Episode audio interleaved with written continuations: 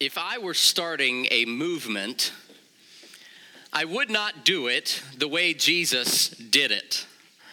We've been going through our series the last couple weeks called Together, as some of you know, and we've been talking about what it means to be a part of the church as a whole, and then specifically what it means to be a part of Plainfield Christian Church. And last week we talked about Together we worship. Today we're talking about Together we follow. And then the weeks to come we'll talk about how together we're shaped and we serve and we multiply. But today we're talking about how together we follow Jesus.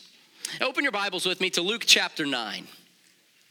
And here in Luke chapter 9, when we meet Jesus, he's on a journey.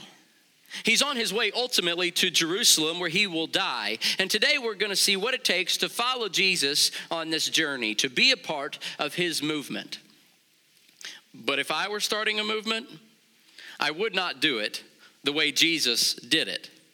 I mean, just look at what Jesus says here Luke chapter 9, verses 22 through 25. And he said, The Son of Man must suffer many things and be rejected by the elders, the chief priests, and the teachers of the law. He must be killed, and on the third day be raised to life. Then he said to them all, Whoever wants to be my disciple must deny themselves and take up their cross daily and follow me. For whoever wants to save their life will lose it but whoever loses their life for me will save it. What good is it for someone to gain the whole world and yet lose or forfeit their very self? Nobody wants to die on a cross. I mean, if Jesus were a preacher in America today, I'm not sure his church would grow very fast. Throughout his ministry, people come up to Jesus and they say, Hey, Jesus, Jesus, I want to join you. Can I come? And he says, Eh, not yet. Or, ah, you better think twice. I'm not sure you fully understand what you're getting into. Jesus, what are you doing?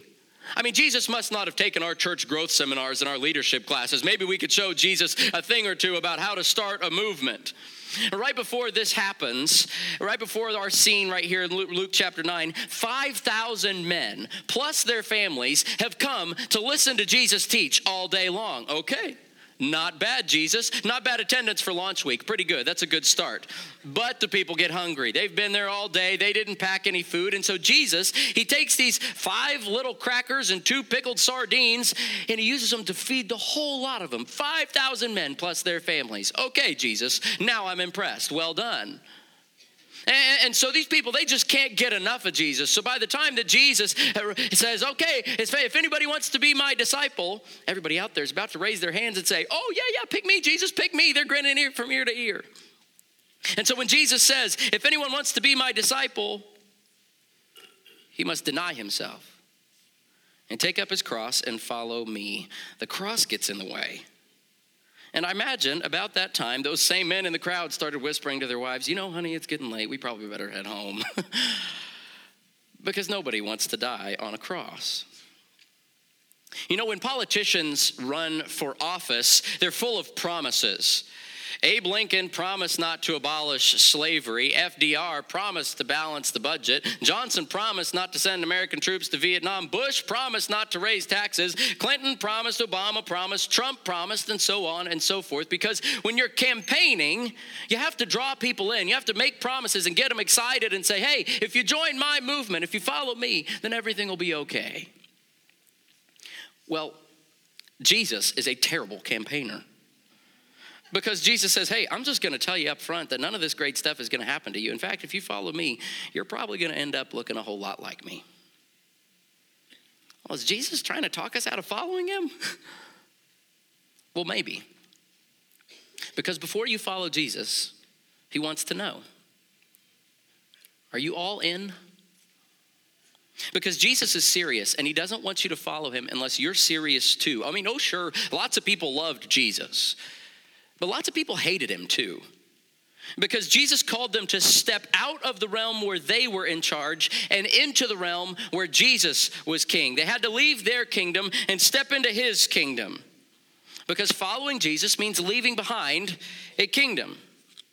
And I wonder sometimes if we've made it a little too easy to follow Jesus. We say, oh, bow your head, say a little prayer, here's your ticket to heaven, now go do whatever you want Monday through Saturday. And yet, when a rich young man, a lot like me, comes up to Jesus and asks what he has to do, Jesus says, Sell everything you have and give it to the poor. then come and follow me. Ouch. Anybody else wrestle with this? Am I the only one in here? Sometimes Jesus' commands are just hard.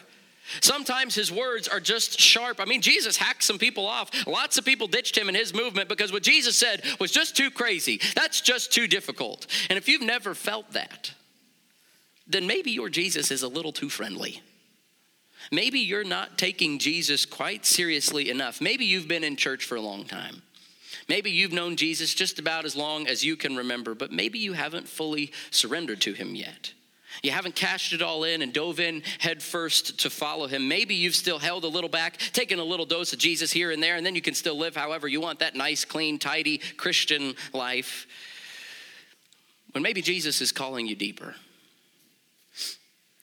Because if you're going to follow Jesus, he wants to know are you all in? Jesus says here that there are two things you have to do to follow him. First, deny yourself. Secondly, pick up your cross.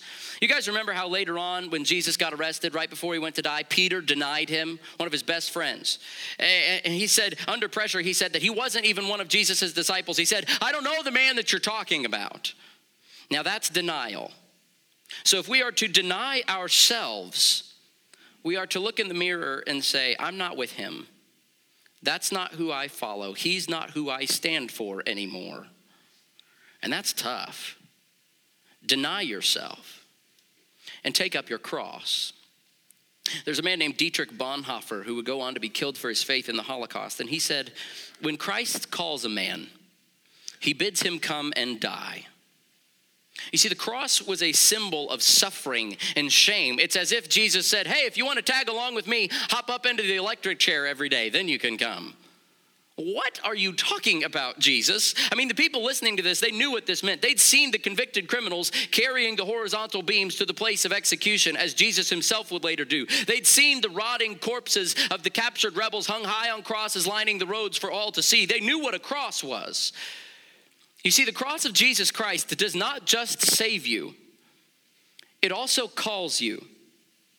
It calls you to come and die, to deny yourself every single day, to give your life for Jesus. And although there are thousands of our brothers and sisters around the world who will die for their faith as martyrs, most of us aren't going to go out for Jesus in a violent blaze of glory. Uh, one old preacher says, We think giving our all to the Lord is like taking a thousand dollar bill and laying it on the table. Here's my life, Lord, I'm giving it all.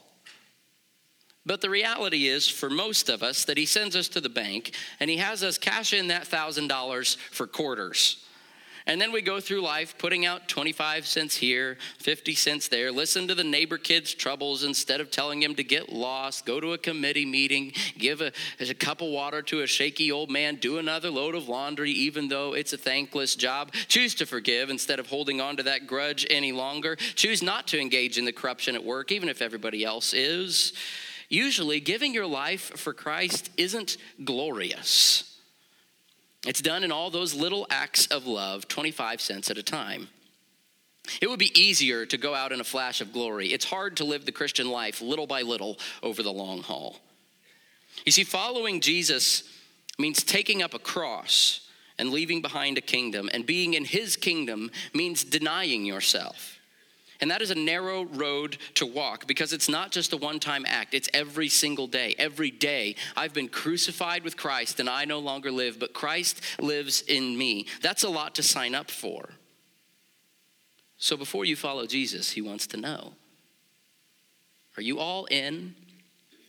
Let's take a look at an incident a little later in Luke 9 and see what it means to go all in following Jesus. Verses 57 through 62. As they were walking along the road, a man said to him, I'll follow you wherever you go. Jesus replied, Foxes have dens and birds have nests, but the Son of Man has no place to lay his head. He said to another man, Follow me. But he replied, Lord, uh, first let me go bury my father. Jesus said to him, Let the dead bury their own dead, but you go and proclaim the kingdom of God. Still another said, I will follow you, Lord, but first let me go back and say goodbye to my family. Jesus replied, No one who puts his hand to the plow and looks back is fit for service in the kingdom of God. So this first guy comes up to Jesus and says, "Hey, hey, can I come? I'll go with you uh, wherever, Jesus. You, uh, no matter what. Can you, I, I've counted the cost. You can count me in, Jesus." And Jesus basically says, "Whoa, whoa, whoa! Look, are you sure? Even animals have a place to stay, but I don't have that luxury. Following me might mean roughing it. Are you sure you're ready to leave behind your creature comforts? Are you all in?"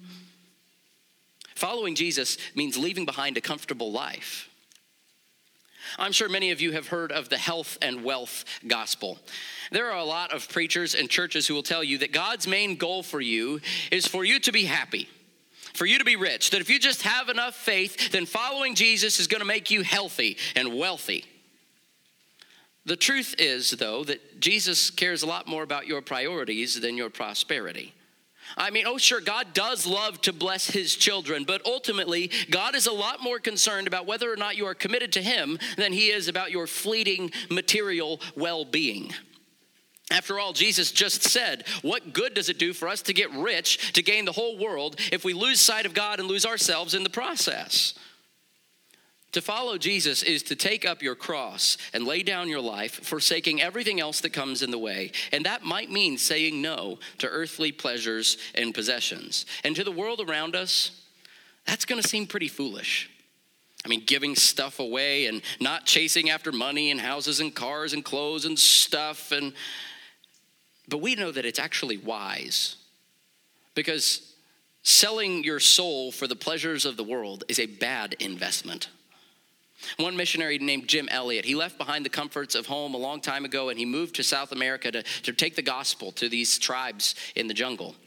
And he ended up being killed for it. And Jim Elliot said this He said, He is no fool who gives what he cannot keep to gain that which he cannot lose. Hear that one more time. He is no fool who gives that which he cannot keep to gain that which he cannot lose.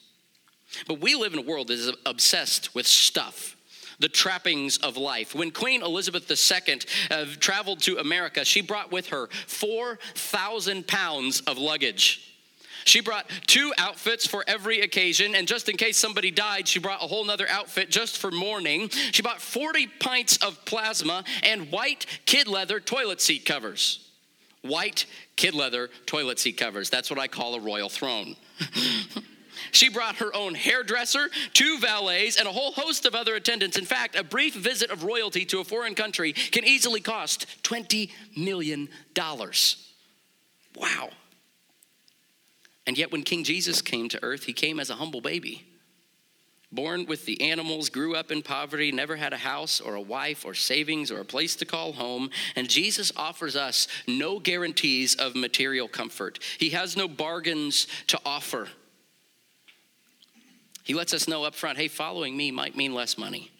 It might mean smaller houses, older cars, less retirement savings, less vacation, less eating out. Following me means leaving behind a comfortable life. So before you follow Jesus, he wants to know are you all in? With this second guy, Jesus actually goes up to him and he says, Hey, follow me. But this guy says, Well, uh, first let me bury my dad, then I'll follow you. To which Jesus responds, Leave the dead to bury their own dead, but as for you, go and proclaim the kingdom of God. Whoa. Did Jesus seriously just tell somebody to skip his own dad's funeral and let somebody else take care of it? What in the world is going on here? Well, there are a few options. Option number one maybe this guy's dad literally did just die. But if that's the case, why is he out talking to Jesus? They would need to bury him quickly. They didn't have modern embalming. Uh, option number two maybe this guy's dad had died a little bit ago and he's just asking to hang around and grieve for a few months and then he'll follow Jesus. Well, option number three maybe this guy's dad died a while ago and he's asking to wait until the body decomposes so he can move the bones into a bone box. That was a Jewish tradition. Or option number four, maybe this guy's dad is actually still alive and he's saying, ah, I know my dad wouldn't be too happy if I ran off following Jesus, so I'll wait till dad's out of the picture, then I'll come. Or maybe he's saying, Well, let me wait till my dad kicks the bucket so I can get my inheritance and then I'll be financially secure enough to follow you, Jesus. Regardless, we don't know the specific scenario, but we can't miss the sharpness of Jesus' words. Because everybody who heard this would have said, Ooh, ouch. Jesus is calling this man higher and challenging his loyalty and saying, No, now is the time. Where does your real allegiance lie? Because following Jesus means leaving behind a misplaced allegiance. Jesus basically says, No, you're worried about planning somebody else's funeral when you should be planning your own. Take up your cross and follow me. Let the world, the spiritually dead, take care of those mundane things. We have kingdom work to do. Our business is life, not death. First things first. The kingdom of God demands our total allegiance, our supreme loyalty, our utmost commitment. Jesus tells us that even our highest commitment to our families should come in second place to our commitment to the kingdom of God. Jesus would say later in Luke chapter 14, verse 26 If anyone comes to me and does not hate father and mother, wife and children, brothers and sisters, yes, even their own life, such a person cannot be my disciple. Matthew 10 37, Jesus says, Anyone who loves their father or mother more than me is not worthy of me. Anyone who loves their son or daughter more than me is not worthy of me. Now, I love my family, okay? I have the best wife in the world. I have a beautiful baby boy on the way, and I already love him so much. I have great parents, great siblings, great in laws. But no matter how much I love them, my love for them should look like hatred compared to my love for Jesus. You know, Rebecca and I left our families eight hours west of here and came out here. And we did that because we believe in following Jesus first. Jesus says in Mark 10 29, no one who has left home or brothers or sisters or mother or father or children or fields for me in the gospel will fail to receive a hundred times as much in this present age. We left one family, but we got a whole nother one. You guys are our family, and that's a pretty good reward.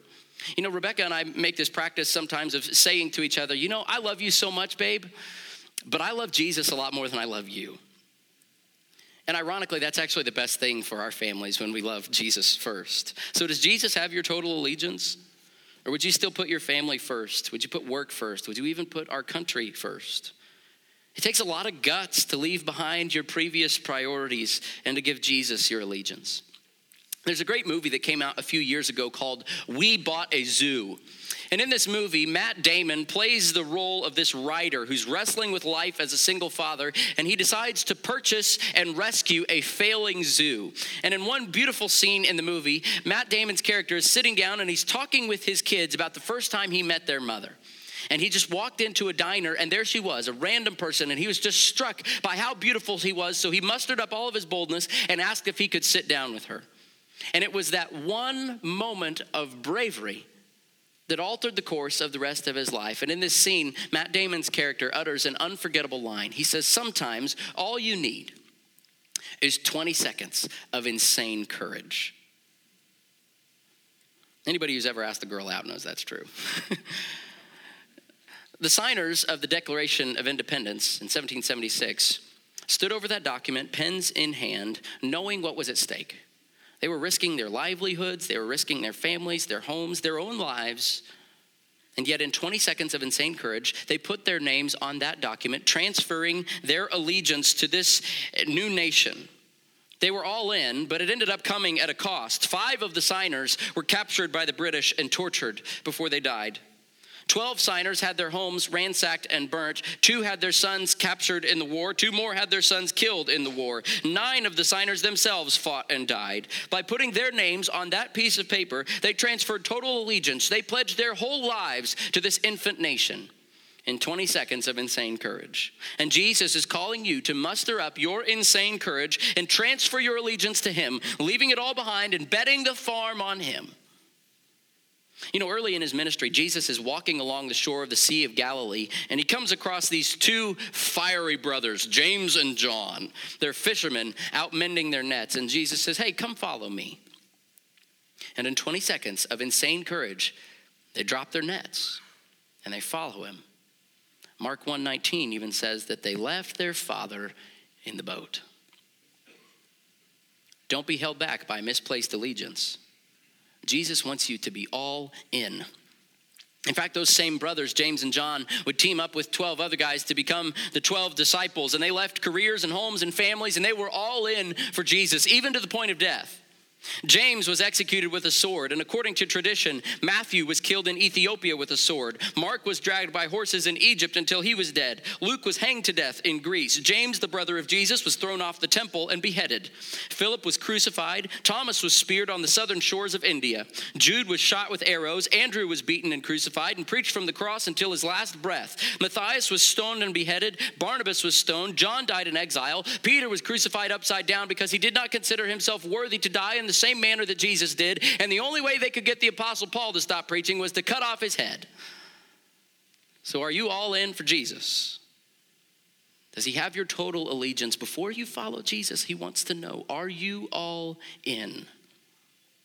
Back in Luke chapter 9 here, the third guy pipes up and he says, I'll follow you, Jesus. Just let me go home and say goodbye to my family real quick. But Jesus says, No one who puts his hand to the plow and looks back is fit for service in the kingdom of God.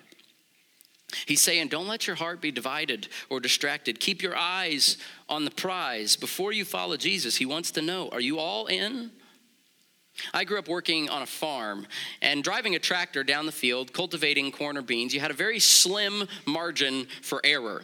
So if I got distracted by messing with the radio or fiddling with all the buttons and the levers next to me, or even turning around to make sure everything was okay in the cultivator behind me, it wasn't unusual for the tractor to just go off to the side one little bit and I could wipe out 12 rows of corn just like that.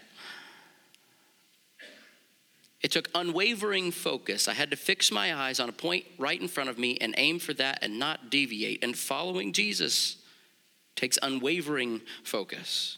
Following Jesus means leaving behind a divided heart. And too many of our hearts are divided and distracted. You know, a survey done by Microsoft reveals just how bad our distracted world is getting. In the year 2000, the average attention span was 12 seconds. But now, people tend to lose concentration actually after only eight seconds, which means that some of you are tuning me out right now.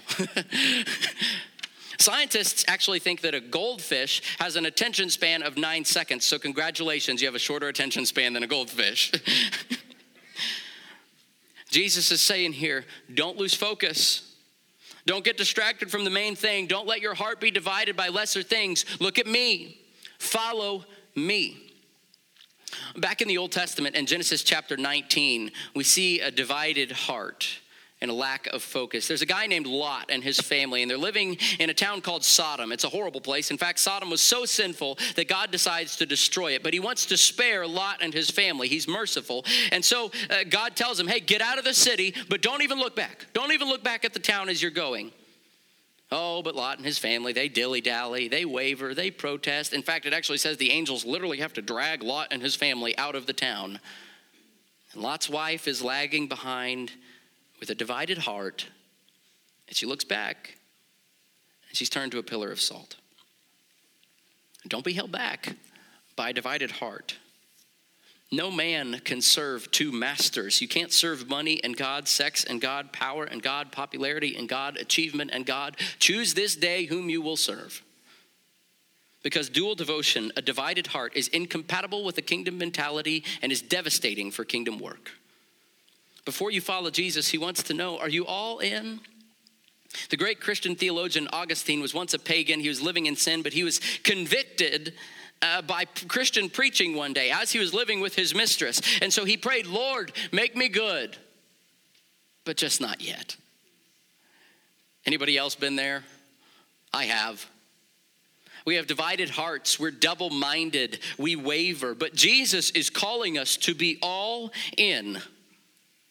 A century ago, there were some brave people who became known as one way missionaries. They bought one way tickets to the mission field, and instead of packing their belongings in suitcases, they packed their few earthly possessions into coffins. And as they sailed out of port, they waved goodbye to the people they loved with undivided hearts, knowing that they would never return home.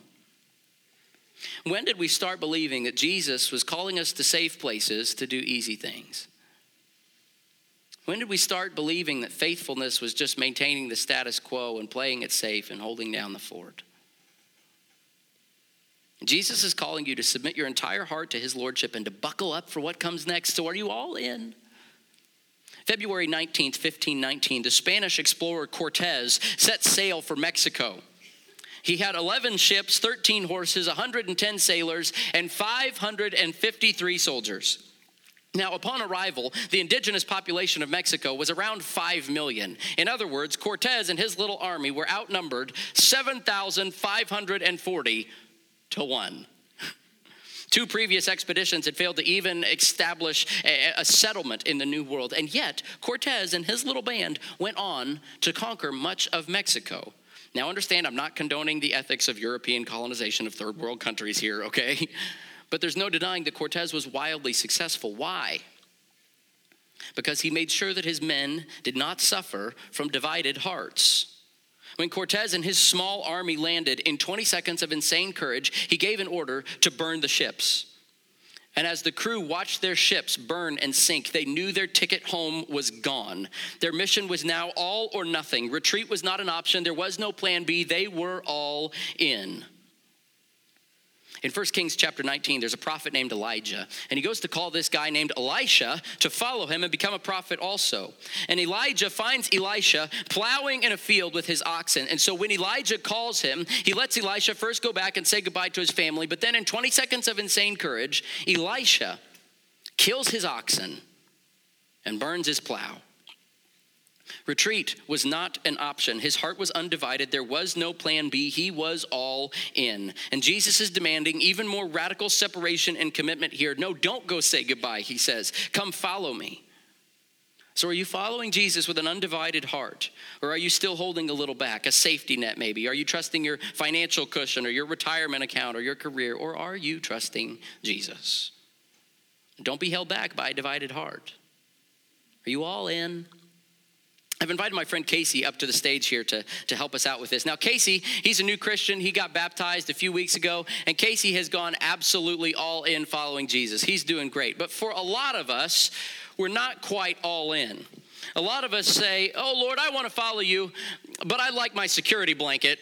I like my comfort still, Lord. I'm not ready to give it all up. Lord, I, I want to do what's safe. I'm not quite ready to get out of my comfort zone.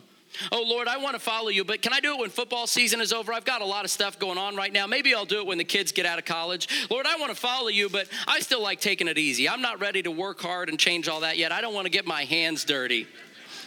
He likes those chips.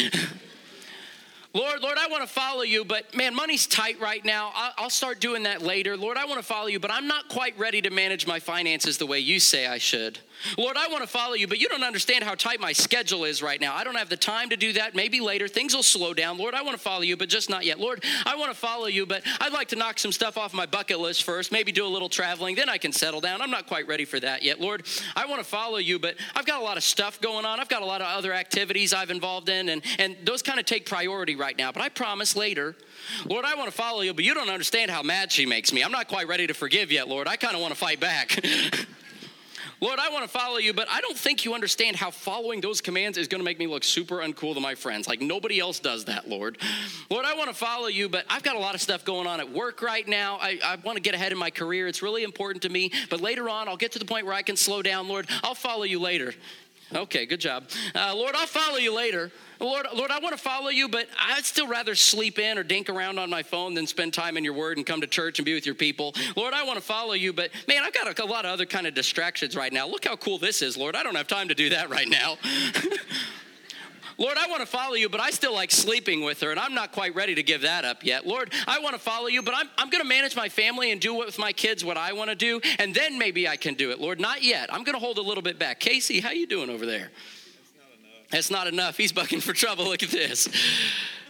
You're looking a little weighed down. You think you could run a race like that? Yeah, probably not. Casey, you look a little bit uh, distracted, maybe, you think? Are you, are you all in, Casey? I don't know. I don't know. The writer of Hebrews says, Let us throw off everything that hinders and the sin that so easily entangles, and let us run with perseverance the race marked out for us, fixing our eyes on Jesus, the pioneer and perfecter of our faith. I think he should drop it. What do you think? Before you follow Jesus, he wants to know Are you all in? You can go ahead and go down, Casey. Thank you. are you all in? Uh, hey, Casey. You sure you're all in? Casey.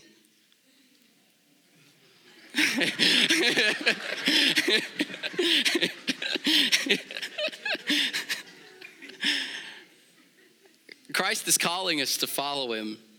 And he doesn't just want some of our hearts, he doesn't just want some of our time, some of our money, some of our relationships, some of our work. He wants all of it. He wants us all in and past the point of no return. And some of you are still holding back. And it is my prayer that you will throw everything you have to him today. So, what does that look like for you? Maybe for some of you, it does mean leaving your home. Maybe it means He's calling you to go back to school or to a new career or away from your family or to the mission field or the ministry. Uh, maybe he's calling you like he called Carol Fields. She's a member here in her 70s. At that point in life, a lot of people are kicking back and relaxing, but she's one of the first people here and one of the last to leave, teaching not just one, but two kids' classes and making the Bible come to life with engaging stories and crafts. Maybe God's calling you like he called Tim and Anna Sparks and Kevin and Janet Burke. They raised their kids, okay? They got done with the little kid phase. But then God called them to restart their families and adopt more kids. And both of these couples are in their 50s and they've adopted multiple children from China to show them God's love. Maybe God's calling you like He called Steve and Diana White. Steve has been in ministry here for a long time. He has years and years and years and years and years and years of experience. so many years. It'd be easy for Steve to kick back and relax at this point, but he's one of the hardest working people I know, and he's giving every breath that he has for the kingdom of God to serve and to lead all of us. Maybe God is calling you like He's called Mark and Bobby Sweeney. They've been high school D group leaders here for years, meeting week in and week out and having kids in their home and going on trips. Maybe God's calling you like He called Marlene Walters, who spends her retirement years in an unconventional way. She volunteers in our office doing financial work, so much stuff. She volunteers at Active Grace on her other days, and then she volunteers with the Golden Globes for her other time. I don't know what God is calling you to, but He's calling you to something. And whatever it is, I promise that He wants to push you and grow you and that you will look different than the world around you. He's calling you to leave behind a comfortable life, to deny yourself, to pick up your cross, and to follow Him. And the beautiful promise of this is that when we do lose our life for Him, is when we actually find our life. That we change and the world around us changed. And every one of those people I just mentioned, I guarantee you that if you go ask them, they'd tell you that they found more satisfaction, more joy, more freedom, more peace, more purpose, more fulfillment when they picked up their cross than when they just left it on the ground and were living for themselves. Church, can you imagine if we did this together? If together we followed, together we were a church that was all in the difference we could make, the marriages that would be mended, the children that would be taught, the poor that would be fed, the good news that would be spread not just Hendricks County, but to the whole country and around the world. Church, we could do this. You know, if I was starting a movement, I wouldn't do it the way Jesus did it. But I'm sure glad he did. Because nobody wants to die on a cross, and yet he did for us. That we might live a new life and follow him on the path of self denial, and he's calling you. But before you follow Jesus, he wants to know are you all in? King Jesus, we come before you today and we offer you everything that we have. And if in any of our hearts there's anything we're holding back, I ask you to reveal it to all of us and that we would have the courage to follow you with everything that you are, everything that we are, because you're worth it and you deserve it. It's in your name, Jesus. Amen.